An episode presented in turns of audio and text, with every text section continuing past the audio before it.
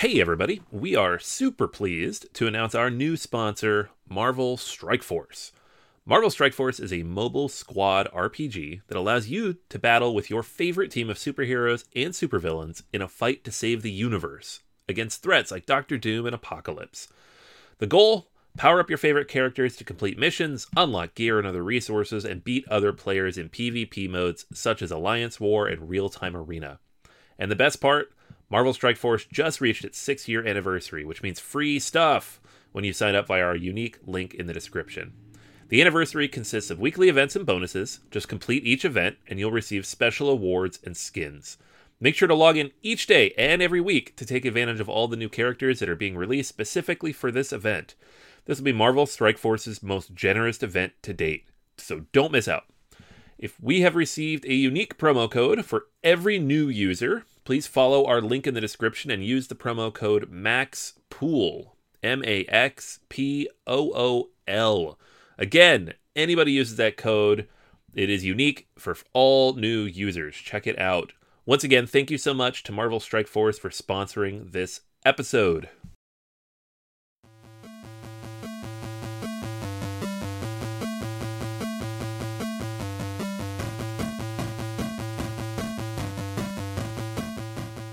Welcome to Board Gamers Anonymous, episode 147 Top 10 Three Player Games. We'd like to thank our Patreon backer, Colin, for helping us bring you an ad free episode.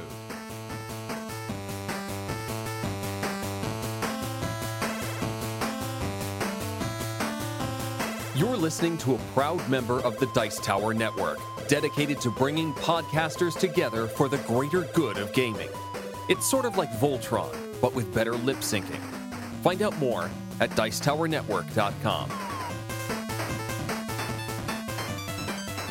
Welcome to Board Gamers Anonymous, the podcast about board gamers and the insane fun we have at the table together. This is Chris. And this is Anthony. Hey, Anthony, we got another episode, and it seems that we may possibly be one person missing, right? We're talking about three player games. It's just you and me? Yeah, we do have an empty chair over here. We have an empty chair. Um, can't play any of these games right now. So, That's right.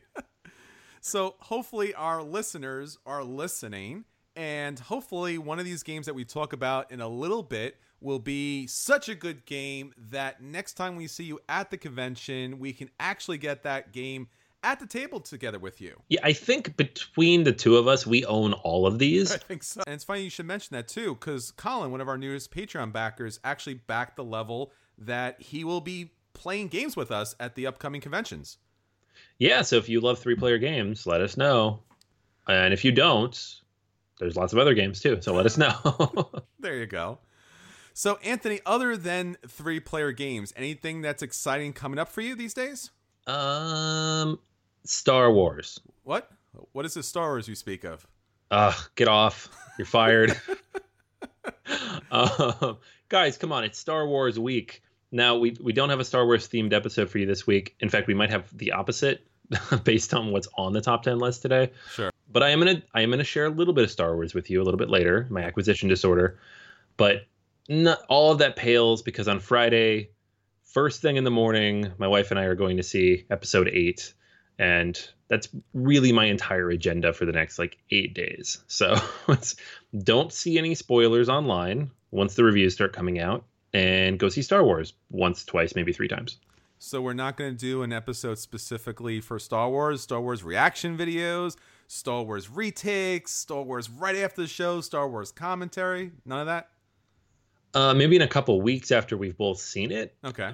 You know, we can uh, do the the same thing as last time, where I'm like, "This was amazing," and you're like, eh, eh. so, Yeah, I, I liked it the first time I saw it when it was A New Hope, but nonetheless. um, yeah, yeah. I mean, I two years in, I'm I'm gravitating towards your position, having seen the the movie a few times now. But I'm hoping episode eight is unique enough. Yeah, it's fine. It, they're fine. They're fine movies. We, we love them. We're big Star Wars fans. I'm really looking forward to the upcoming movie. I did see the last one. I think it was like 6 a.m. in the morning. So I was total Uber fanboy there for the movie and really did enjoy it. So really looking forward to next one and hopefully we'll get to see new games and components from this new movie at the table pretty soon. Yeah, no kidding. Yeah, we didn't have anything super surprising or new hit. Uh, I think a couple years ago we had like a an X-wing reboot with Force Awakens stuff, but not this year. So maybe soon. Yeah, and there seems to be a lot of cool stuff coming out with the movie, so I'm really excited to see something new actually at the table. And I think the other thing too is the new Avengers trailer looked amazing. Yeah. so man, I mean, who knows? I mean, you know, back when I was a kid, all these comic books, even Star Wars, which was still huge, was still in some ways kind of niche.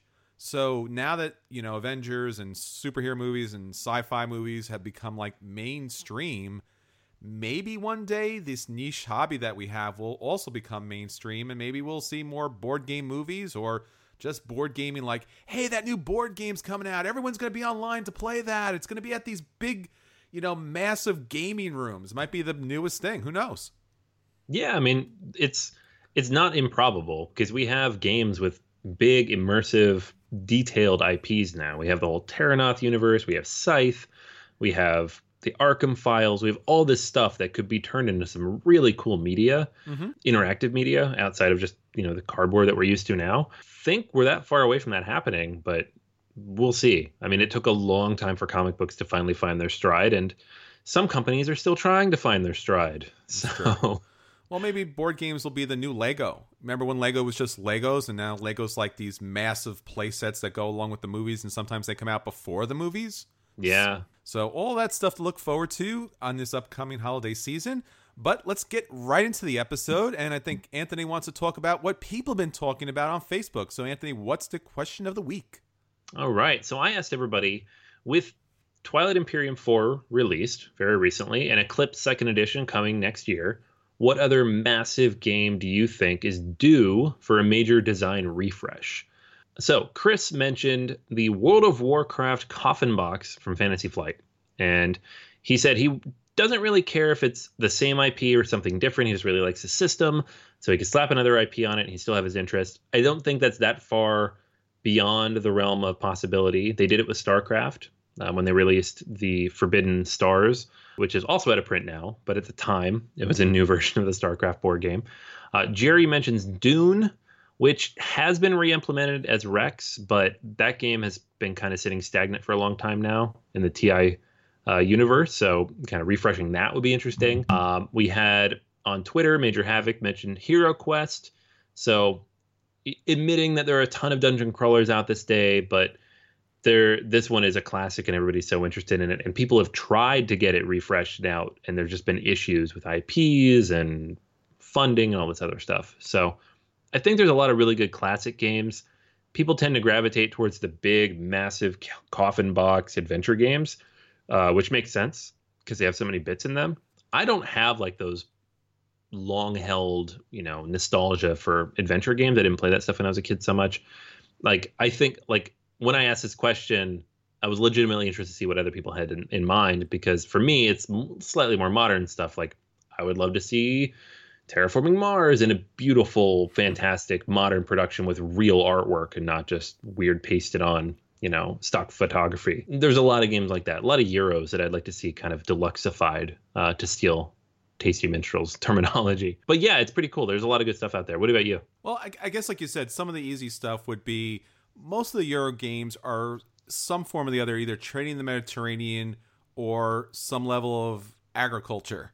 But we've kind of moved away from a lot of that. So I'd like to see something that's more modern using a lot of those Euro mechanics. You don't see that in a lot of games. So I'd like to see some of the big designers actually get involved in that but I, guess at least if I'm looking forward to seeing an IP kind of updated or a game kind of updated, I think I'm actually getting my blessing a little bit on I guess on multiple levels. I've been a fan of Munchkin, which is kind of a very light game. It's and I know a lot of people just treat it as a throwaway game, but it's really an excellent IP, great artwork.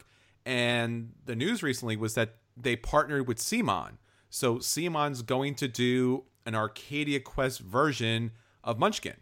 And Steve Jackson Games is also doing a Magic version of Munchkin with their CCG. So that IP is kind of getting retooled, which is great because there's a lot of IPs and board games, as we mentioned earlier, that would be great if it actually had a solid, heavy game behind it. But, you know, taking something classic and kind of updating it more of a modern. So let's say instead of Caverna, let's move it up and update it in this modern era and let's look at some I don't know renewable energy or something. So instead of like mining out a cave, maybe you're building these renewable energy plants or something that's more modern or maybe you are creating new ways to travel to Mars. There's a lot of stuff that's going out there that's a lot more modern and I'd like to see Eurogames get more involved in that. All right, so if you want to jump in with that discussion as well, there's always a question of the day on Facebook and Twitter. So you can reach out to us on there, our website, boardgamersanonymous.com. We have our Patreon account if you want to jump on with us and talk to us either in our Slack group or if you want to join us at a convention at a game, that's also available. Don't forget to rate us on iTunes, Stitcher, and on YouTube. A lot of places to find us, and we want to hear from you so we can bring you more episodes that are what to your liking. So, Anthony, with all of that done, let's finally get into our acquisition disorder. So, what do you have for us this week? And we're back to Star Wars. That didn't take long. No.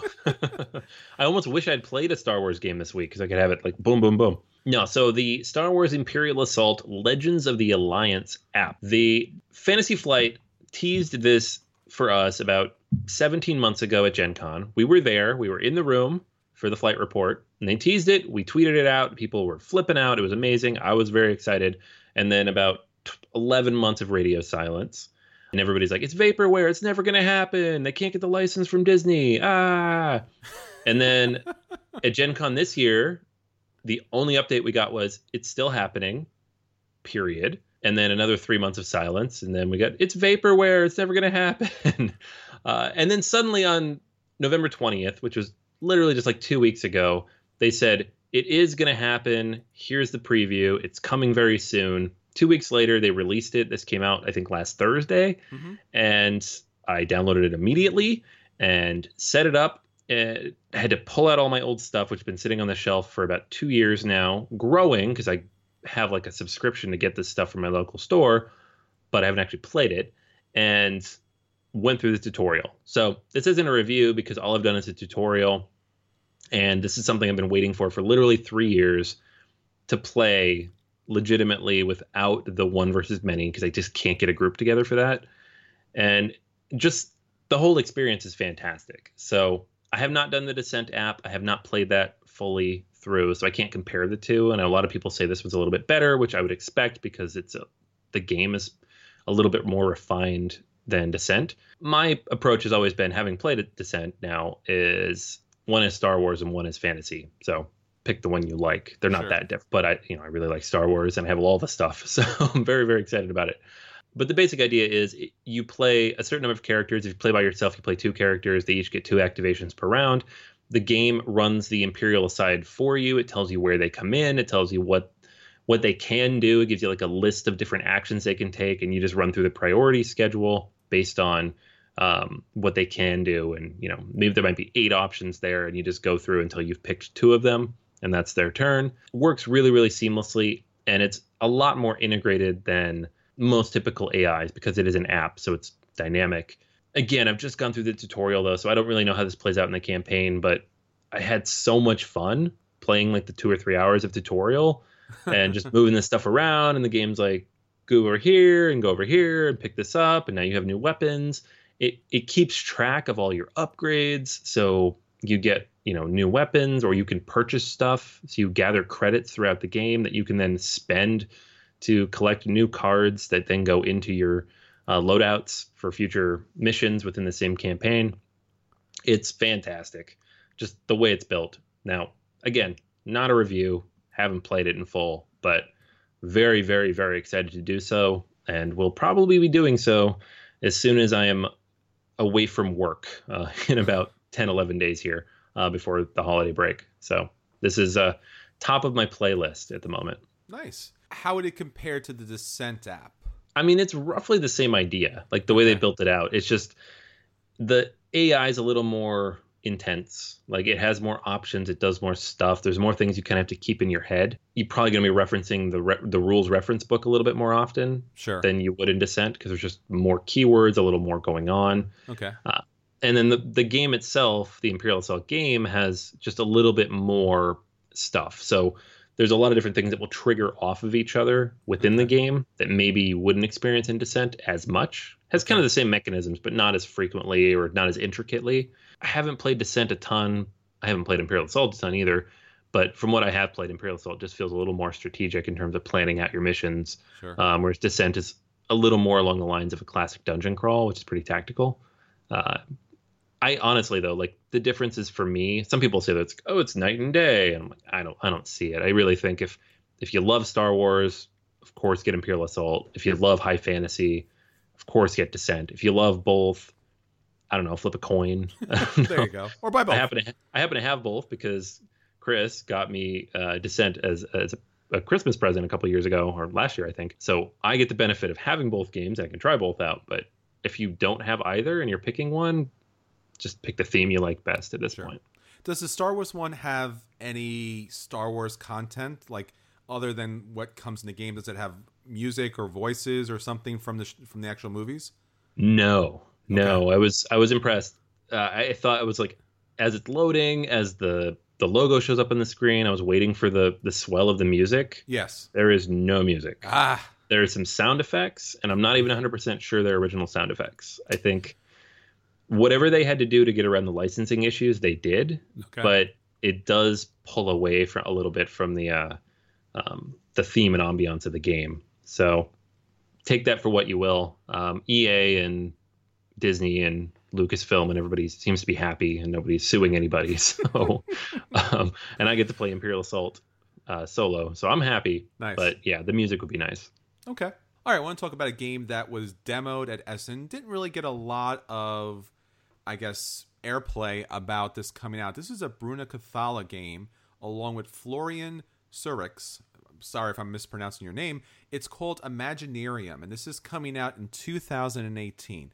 There isn't a lot of information out here yet about this game, but I promise you, if you take a look at the images on Board Game Geek about this, I think you're going to be blown away. First off, the theme is really interesting. It's kind of a steampunk fantasy world in which you are one of these engineers that are creating these machines to kind of build and direct dreams. So it has this very sci fi fantasy look to it.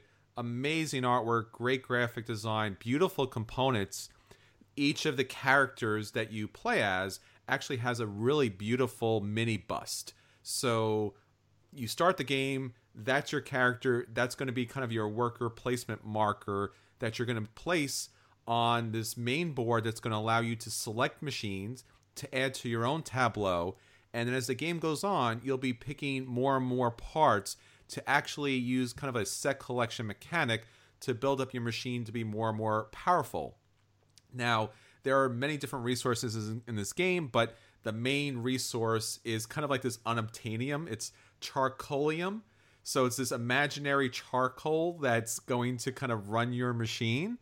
And basically, it's going to score you victory points. And what we're looking at here is while this game has beautiful game theming all over it, it's a solid Euro game. So, as I said, tableau building, set collection, running a machine, trading resources to build other resources in order to complete kind of like contracts. And then there's this interesting little steampunk dial that allows you to do two actions, but you can't do the same two actions each time. So it's there's a little bit of programming there, kind of like Aquasphere a little bit, where you kind of spin this dial. It's not a spinner, but it's like a little clockwork clock where you have to pick the two actions and the hands are kind of set. So basically you're going to take two actions that are next to each other. And then and the game kind of wraps up with trying to meet these final goals. So the game looks beautiful, wonderful pedigree designers here, great artwork and something that's pretty unique and it seems to be at least a medium weight euro and I think this is going to make a big splash in 2018. You're going to see this game everywhere. and that's Imaginarium from Bruno Cathala. All right, so that's our acquisitions disorders for this week. Now to our at the table. So, Anthony, I guess unfortunately you don't have a Star Wars game this week. What do you have at the table? Um, kind of an Indiana Jones game, All so right. close, right? there you go. um, this is called This Belongs in a Museum, and this is a game that we kind of tracked down at PAX from developer uh, Rather Dashing Games, which I had not heard of until I played their game Element, Yes. um, which is a well, we'll review it in a little bit, but it's basically a, a player power variant version of Go, which is fantastic. But Mhm. this belongs in a museum is a tile laying game. So the goal of the game is you are one of four archaeologists, um, and they each kind of fit a different stereotype of archaeologists. We have your Indiana Jones character, you have your Indiana Jones's dad character, you have your Sallah character, and you have the, of course, the female archaeologist that shows up in all of Indiana Jones films.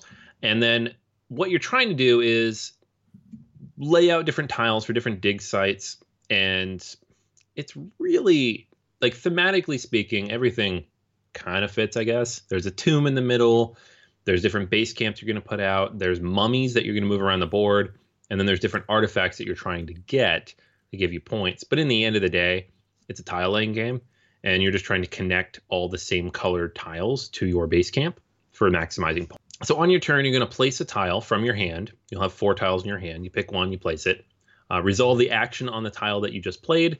There are three possible actions. One is to rotate any one tile, and they say any unlocked tile, which is basically any tile that doesn't have a mummy or an archaeologist on it.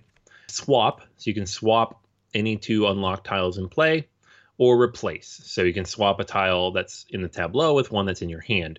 And for any of these actions, you can also, instead of doing that, move the mummy. So there are one mummy for every player color. You can move any of them and if your mummy happens to be on someone else's area at the end of the game, you're going to score points for that area, and they are not. So there'll be a lot of jostling and jockeying for position as you move mummies around and try to take advantage of kind of how the layouts are done and you know steal points from people. Um, the different dig sites, you are trying to get the artifacts that are going to show up on the different tiles. You're going to start the game with a certain number of artifact targets in front of you and you're as you find them as you move your archaeologist to them on the tableau as it unfolds. You will flip those over and they're worth a certain amount of points at the end of the game. I think they're each worth three. If they're part of your dig site they're worth even more points. So you're just trying to get through and find them. A couple other interesting things. There are mountains and seas in the different terrain tiles um, separate from the temples that match your color. If you use these to connect the different dig sites they're considered to make them adjacent. So the goal being that all the same colored dig sites that are adjacent to your base camp are worth points. So if you can connect them via uh, mountains or through seas, then those are also worth points. You can also use airports that are also ways to kind of extend adjacency. And then, of course, you're moving your archaeologists around to pick up the various artifacts that you find. So the game is kind of, I would, would say push and pull, but you're not going to move the mummies too often, maybe 30% of the time. So every you know every 3 actions you take you might move a mummy. It's really just making sure it's not in a bad place for you towards the end of the game. It's kind of the most important thing. The game really just comes down to the draw of the cards or the tiles, you know. If you draw consistently tiles that don't have your temples on them and they're only the other player's temples, all you're doing is trying to find a place to put them that doesn't help the other person and allows you to move a mummy and that's not as much fun as actually building out your own tableau. So let's say you're the blue player, every card you have in your hand is green, red, or yellow. Eh, not as much fun, right? Also, if you don't play with the four full floor players, you're always going to have a color that doesn't mean anything, which is kind of helpful. You can stick it in there kind of block things, but it feels superfluous to the game. So, in the end, every time I've played this, everybody got roughly the same score occasionally one person would do really bad because they didn't realize how to connect everything but it's really basic tile laying that relies a little bit on luck and kind of at the end of the game the last two or three turns as that draw deck runs empty can you move the mummy away from you? If you can't, if you just pull poorly and don't get an action, that stinks, and you just lose because someone steals, you know, eight, nine, ten points from you. Um, I think one game we were all within four, another game we were all within six, and one game one person won by 25. So that's not fun, right? It's it's a fine game. I like the mechanics of it. I think it works well when it works, but when it doesn't work, it's frustrating and it, it doesn't really fulfill the full vision of what the game's supposed to be. Also, counting up at the end what the actual scores are is unnecessarily difficult So you have to kind of keep track of how things are connected. It's very possible to miss things. We frequently were recounting our scores two or three times. I really, really wanted to like this game because I love tile laying games. I like the theme. I like the archaeology thing. I like the, you know, kind of 80s Indiana Jones style. Um, I mean, it's it's 40s archaeology, but kind of that 80s approach to that, the pulp um, approach to it. I like all of that. I just don't think the game really came together very well in the end. So it's a dodge for me, but it's close. It's not horrible. I, I don't think I'd run away screaming if I saw it at the table, mm-hmm. but I certainly wouldn't pick it up, and I probably won't bring it back to the table again uh, at this point. Okay, so a new game that was recently released at Essen and was a recent big Kickstarter is The Clans of Caledonia. Now, you've probably seen this game, as I said, from Kickstarter. It actually got a lot of buzz, and it has a pretty decent pedigree as far as the different mechanics that come into play here that the designer took from a lot of other popular Euro games. So if you like Terra Mystica, if you like Agricola, Le Havre, if you like the new Gaia project that's out there, some elements of Marco Polo, you're probably going to know and probably going to like a lot about what the Clans of Caledonia does. Now, basically, this game is kind of like a slimmed down greatest hits of Euro games. You're going to get your own player board in this game, and basically, you're going to set up all the possible different resources and factories and farm animals and workers that will come into play during the game. Now, like Terra Mystica, as the game goes on and you use these pieces as placements on the board, you are going to uncover opportunities to gain resources or process basic resources into more advanced resources. So there's your Terra Mystica part. In addition to that, also going to be ways to fulfill contracts. Once again, like Marco Polo, by utilizing the resources that you get, you're going to be able to fulfill those contracts, and those contracts are going to come into, I would say, probably the probably the central part of this game where you're going to score the most victory points. There is also a way to score just general victory points as the game goes on, and in addition to that, those contracts that you pick up are not only going to give you straight victory points for their hops, but you're also going to score victory points based upon three different market goods that are going to come into play. So there's going to be sugarcane, there's going to be cotton, and there's going to be tobacco, and there are markets. So as people complete contracts, those resources will move up the board. Now, this is a little tricky because the higher and further they move along the board, the less they're worth. So, in the end of the game, you want to have the most contracts of a resource that are actually have not been processed or have not been utilized as much because you'll score five points and in the second place one of those resources scores four and then the one that the contracts have been utilized often and been completed the most often will be three points so it's a little counterintuitive as you go, but it does kind of make sense once you, you get playing the game. Although you can't predict what the market's going to be at the end of the game, you're basically going to do your best to just see what you can actually complete instead of where's the market going in the future because there's really no way to determine that. The game plays in five rounds and actually does play pretty quick, but at the start of the game, you're basically going to get a clan this clan is going to have a special ability. Think Marco Polo again, where it's going to give you one of these kind of rule breaker kind of abilities, either to placement of your people or to affect the market of the goods, because as you sell and buy goods, those things change, or it's going to utilize the goods in various different ways. So once you get one of those and you do your initial placement of your workers, whether they are a woodsman in the woods or a miner in the mountains, think Terra Mystica here, then you can start building around where your workers were initially placed. Now, it does, as I said, implement a Gaia project, one of the new games from that came out, where you can build a little further away from your initial workers based upon your kind of merchant tracks. So there's going to be rivers, there's going to be lakes, and this will allow you to actually spread out a little bit. And that's important because one of the end goals are going to be, once again, this Terra Mystica mechanic where depending on how you build your cities out and across different waters, it's going to score you victory points.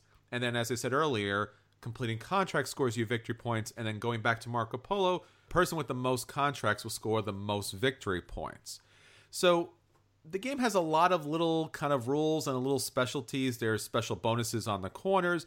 But basically, as the game goes on, you're going to take one of eight different actions. You're going to trade goods, which are going to move the market. You're going to obtain contracts that you're going to try to fulfill. You are going to expand your possible uh, presence on the board. And if you are next to somebody else, then you'll be able to buy from the factory at a cheaper price. Once again, think Terra Mystica. You'll be able to ship, which will allow you to build at a greater distance. You'll be able to upgrade your technology, which will score you more money in the game. Hire a merchant that will allow you to utilize the market a lot more, fulfill contracts, and basically pass to get more money. Now, what's really interesting about this game is, as I said earlier, it has kind of like that farming agricola element to it where you are producing goods and those turn those goods to other goods.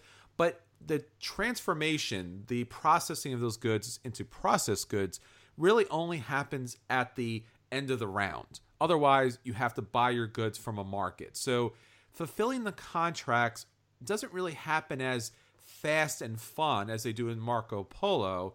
And the, the Terra Mystica element of just buying resources when you're next to someone isn't as satisfying because typically the contracts that you're getting, and you can only hold one at a time unless you have a special player power, it's really going to focus you to just that. So if you build next to somebody and you just don't need that resource that round, you're going to drop your person there and not really utilize that discount in the game.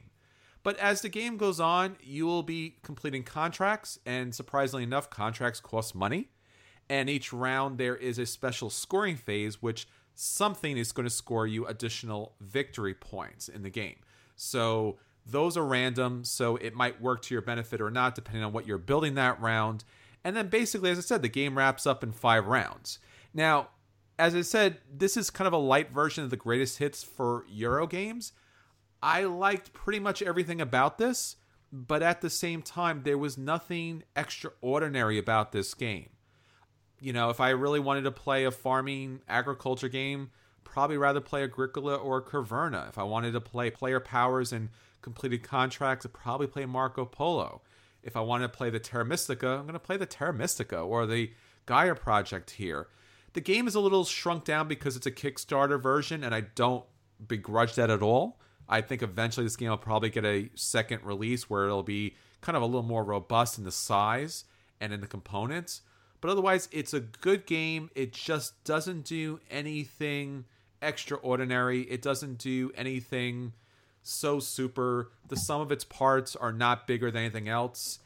Clans of Caledonia, solid game, definitely worth the play. If you have not played this game and you see it at the table, sit down and play. I think you will enjoy this game.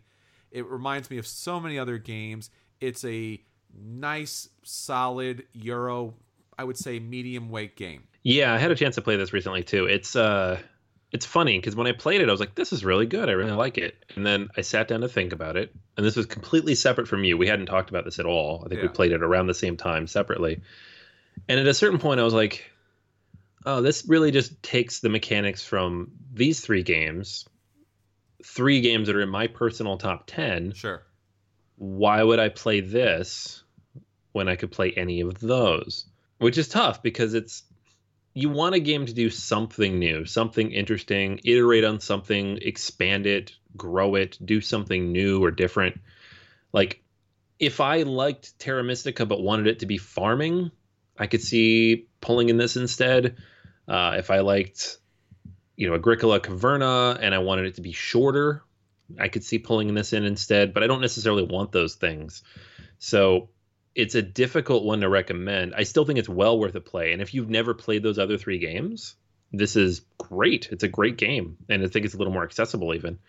But if you've played those other three games and love them, it's those three. Well, it's a bunch of other stuff too, but it's Euros mashed together. Is what it is. It's it's the now hits uh, of Euro gaming from the last five years, which is kind of cool that it exists and it works and it got kickstarted and people like it. Uh, but it's difficult to say go buy it. Definitely play it if someone has it, but don't go buy it. There you go. All right, so now on to our feature review. So for our feature review, we're going to take probably the oddest number of player counts to the table and try to find the best player count. Now, there are many, many great games for two player games. There are actually games just built to be two player games. And there are an enormous number of great games for four player games. I mean, pretty much every Euro is a must four player, you know, table count. But three players is an odd number. What happens if you do have three players at the table and you want to play a great three player game? Well, we got top 10 for you this week. And these games, some of them play right out of the box with three, and some of them play best at three. All right, so let me start off with our number 10 Robinson Crusoe Adventures on the Cursed Isle. Now, this is probably one of the co-op games that probably kind of went underneath the radar a lot because it doesn't really fit as far as a kind of like traditional co-op game because it does implement so many different interesting mechanics as far as rolling dice is concerned to kind of like press your luck to be able to do something in a probably more efficient manner but it's going to get a little more dangerous utilizing a special deck where you get hit with something, you place it back into the deck, and then oh boy, it's going to explode and it's going to be really bad for you. Why this game plays best at three is because if you're going to play this kind of massively strategic game, you do need three minds to be able to manage the different elements that you need to bring together to survive on this island. It's a great game and definitely something that's worth your time. That's Robinson Crusoe, Adventures on the Cursed Isle. All right, at number nine, we have Troyes. Troyes is a game by Sebastien Dujardin, Xavier Georges, which who I believe developed Carson City, and Elaine Orban. And it is just recently reprinted, so I feel confident putting it here uh, as something you can actually pick up. It's basically you are in the medieval France and you are working on the city of Champagne in France. So you're rolling dice. The dice allow you to take different actions and you will recruit dice based on where you place your workers in different areas of the city. The real major mechanic of this game, though, is that you can purchase dice from other people. So when you roll your dice, you place them in the city center based on where your um, player icon is, and you can take dice from other people and use them by paying for them. Now, with a full player count, the game can be kind of tight. Uh, people, enough people buy your dice that's a little rough at times. You might not have enough dice left over and if you don't have enough money then you're kind of limited on what actions you can take. It'd be a little rough on you. Uh, like any good euro game if you get down to two players the rules change a little bit. There's a lot of neutrality in there. It doesn't really work as much with three players it's just right you have the neutral dice out there as well but you also don't have more than two people who could possibly buy your dice from you you get good balance and you can get a lot of actions into the religious, military, and civil areas of the city. I like this game a lot. It's just mean enough to work, just random enough to work, but not so much so that kind of breaks the Euro mold. Uh, does something different and unique, and I'm glad it's back in print. Okay, so for our number eight game, I have Race for the Galaxy. Now, you probably know Race for the Galaxy because it's pretty much done so many different things for, I guess, sci fi Euro games basically what you're doing your turn is you are going to be picking an action. Now, this action card allows you to do a number of different things. You can explore, you can settle, you can produce. It basically allows you kind of like to do everything that a 4X game does in a little, little tiny kind of card game. Once you play that action, what's really interesting here is that based upon what everybody else does, there's going to be a lot of following that goes on this game. So you you could be able to utilize someone else's action to be able to do something as far as creating your own galaxy to produce, to settle, to use your war machine to take over other worlds. It plays best at three because if you're going to play a two player version of this, play Jump Drive. If you're going to play a four player version of this, play Roll for the Galaxy. But if you're going to play three players and you want a great 4X civilization sci fi card game, there's nothing better than Race for the Galaxy. All right. So at number seven, I have uh, Le Havre. This is Uwe Rosenberg's game of managing ports. And a lot of people think, oh, it's Agricola at sea, but it's not really quite Agricola. It has a lot of the similar elements, but there are so many more different elements to it. And really, it re- evolves around these different buildings that you're going to purchase or activate by s- spending money to uh, the right to activate them from other pl- players' tableaus. So the game itself can get a little unwieldy at higher player counts. Everybody's going to be building out their own tableau of buildings and generating their own resources. And yet, at any point in time, someone else can go into your tableau and give you money to activate your building. So, when you get up to the four and five player counts, you have cards all around the table, lots of things generating, very, very tight. And usually, there's one or two players who just get stuck somehow and can't catch up. It does not work very well. It's particularly tough at five. Four is still a little rough three is, in my opinion, the best way to play this game. And that's important because this is one of my favorite games, period, as a Euro. And I want to make sure we're all having a good time. So on the box, it says 30 minutes per player. I think 45 is a little more realistic. So at three players, you're looking a little over two hours. More than that, you're looking at three to four hours, too long. And the game really works smoothly and works in, in a way that it doesn't quite pull off at a higher player count. So if you're going to play Le Havre, keep it small, keep it to that tight three player version. Two players, again, the rules change a little bit, so not really worth it. But three is just about perfect. All right, so our number six is Through the Ages. I've already talked about this and reviewed it, and it's an outstanding game, especially the new version. And what I really enjoy best about this game is all the different things you can do as far as interaction with other civilizations surrounding you. Now, at two players, you don't get to use the pact cards that allow you to make pacts with other players, to trade resources, to kind of stave off all those different military actions, and really allows a level of interaction that you don't see in a lot of 4X Civilization games. Now, at the larger play count, you're in for a very long game, and I think that's the one knock about this game is that it does take a very long time to play. But at three players, it's really the sweet spot. It gives you the total game without kind of being overbearing with the long play time. So if you're looking for a great game, that's that Civilization, three players, through the ages. All righty. And number five, I have Ticket to Ride Nordic Countries. Now, Ticket to Ride has dozens of versions out at this point. I think it has five full expansions and six or seven different standalone core sets you can buy. The Nordic countries, however, is nearly in the top 100, and for good reason. It plays only two to three players, and definitely plays best at three. And, and the idea of the game is that you are working only in the Nordic countries, uh, Scandinavia. So you have the tunnels that you get in Europe, Ticket to Ride Europe, and then you have ferries, which were later introduced into several other games and expansions.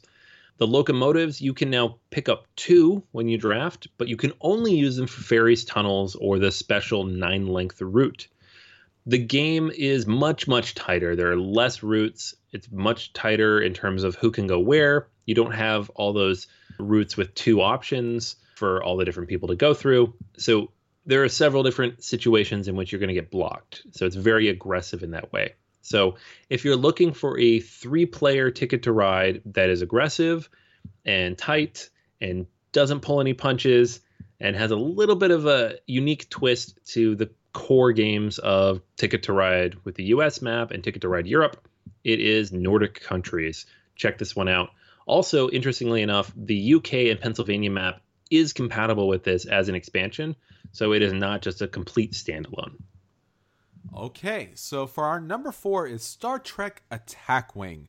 Now, Anthony and I have talked over many, many years about the this flight path system that's been utilized in a number of different games. Why Star Trek Attack Wing stands out more than most is first off, it's a great three player game, especially if you are first getting into miniatures or that flight path system and you just want to buy the base system and you want to play three players. It comes with enough stuff for three players. So there's the Federation, the Klingons, and the Romulans. But even if you're not a Star Trek fan, it's just three different ships with three different crews that you can play with, and it's fun. And once again, it's a three player game right out of the box. The flight path system is very simple to use. Basically, you're going to pick a direction on your dial, you're going to place out this kind of track marker that's going to indicate where you're going to go.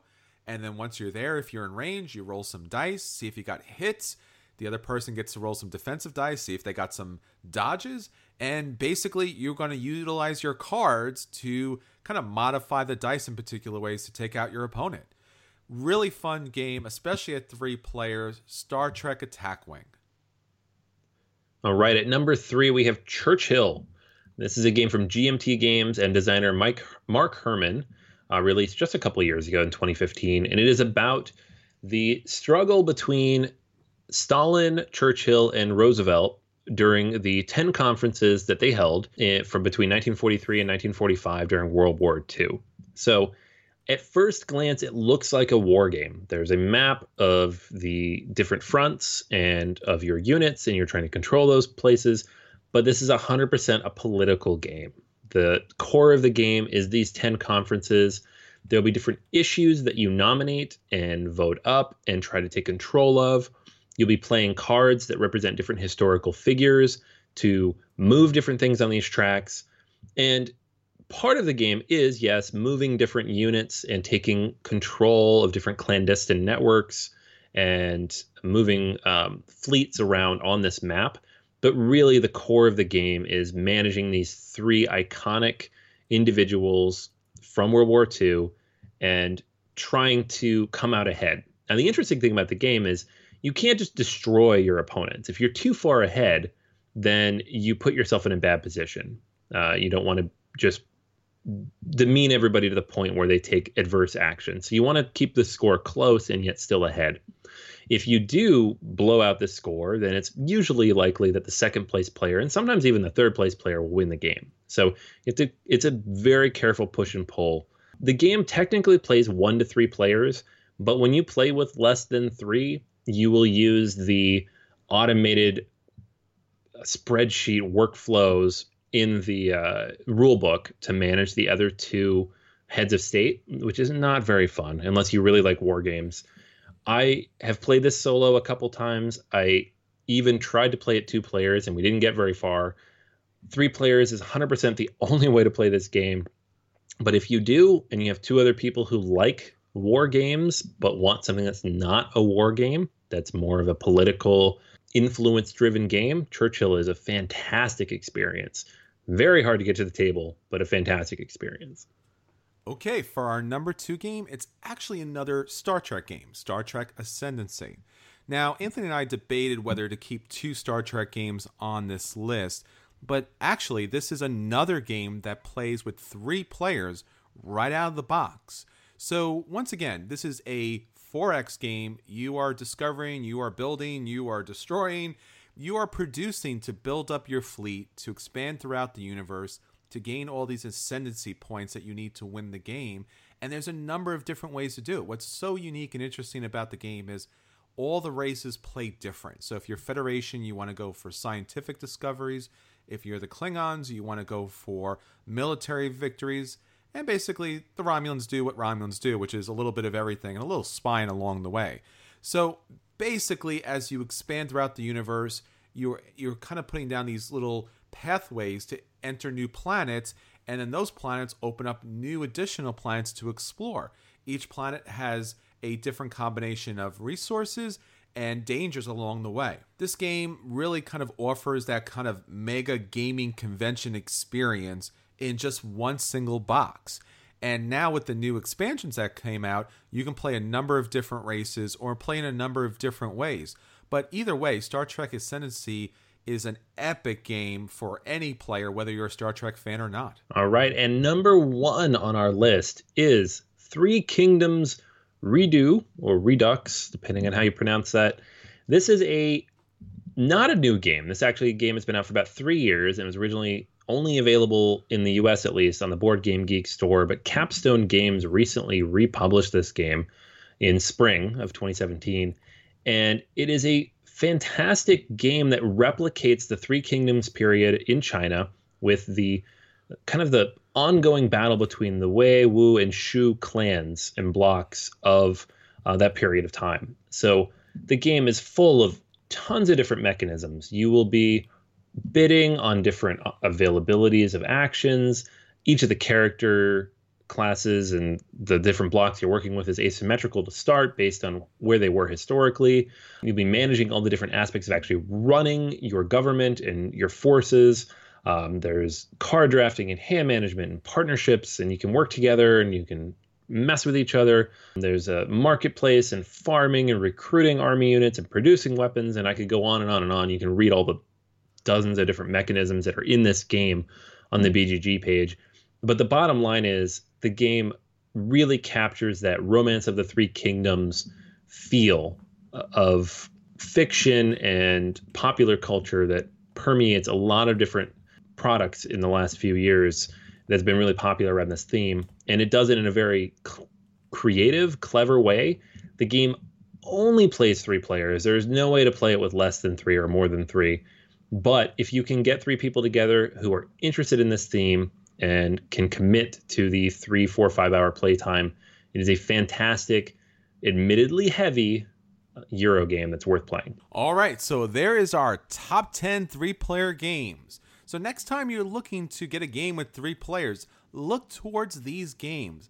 I gotta tell you, one of the most challenging thing about board games tends to be when you get that great game and it says oh, it plays one to six players. And you're like, uh, really? It plays all those play player counts? Because I got three players. And if you're ever sitting at the table and someone says, what should we play? Look at your player count. And if it turns out it's three players, offer or suggest one of these three player games because games do have a sweet spot and it really does open up gaming to a whole new level when you got three players at the table. All right, until next time, this is Chris. Hey, and this is Anthony. And a long time ago, in a galaxy far, far away, we saved you the third player seat at our table. Woo! Star Wars Week!